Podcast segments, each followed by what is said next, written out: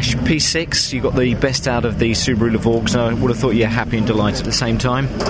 Yeah, yeah, I am. It's obviously a best qualifying result for me. Again, quickest Subaru. Um, still not a perfect lap for myself, but I just feel we didn't quite maximise what we could have today. Um, so to put a bit of a down on it, it wasn't quite perfect from my my point of view.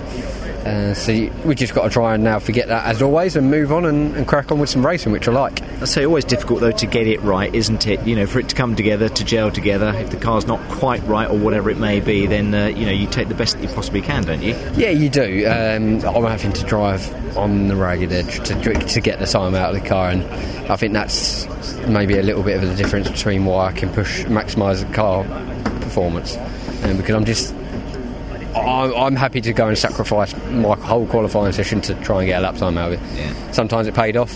Brands Hatch, it didn't. I end up in the gravel in the wall. So it, one of the, the, these things happen, um, and I'm lucky that I'm on a bit of a, a rhythm where it, where it's working for me. Yeah, very much so. I know you've got a debrief to go to. Final question. Obviously, things have been changed or adjusted slightly as far as the boost is concerned. Can you feel a difference or tell a difference within the car? Not a huge amount, not enough. Um, but put a positive spin on it for us, we, they are TOCA are working with us, um, so we've just got uh, to go with them, work with them, and maximise what we've got at the minute. We, at the end of the day, it's completely out of my control, so I try not to stress too much about it. Ash, top man. Thank you very much Cheers, indeed. Thank you. Thank you.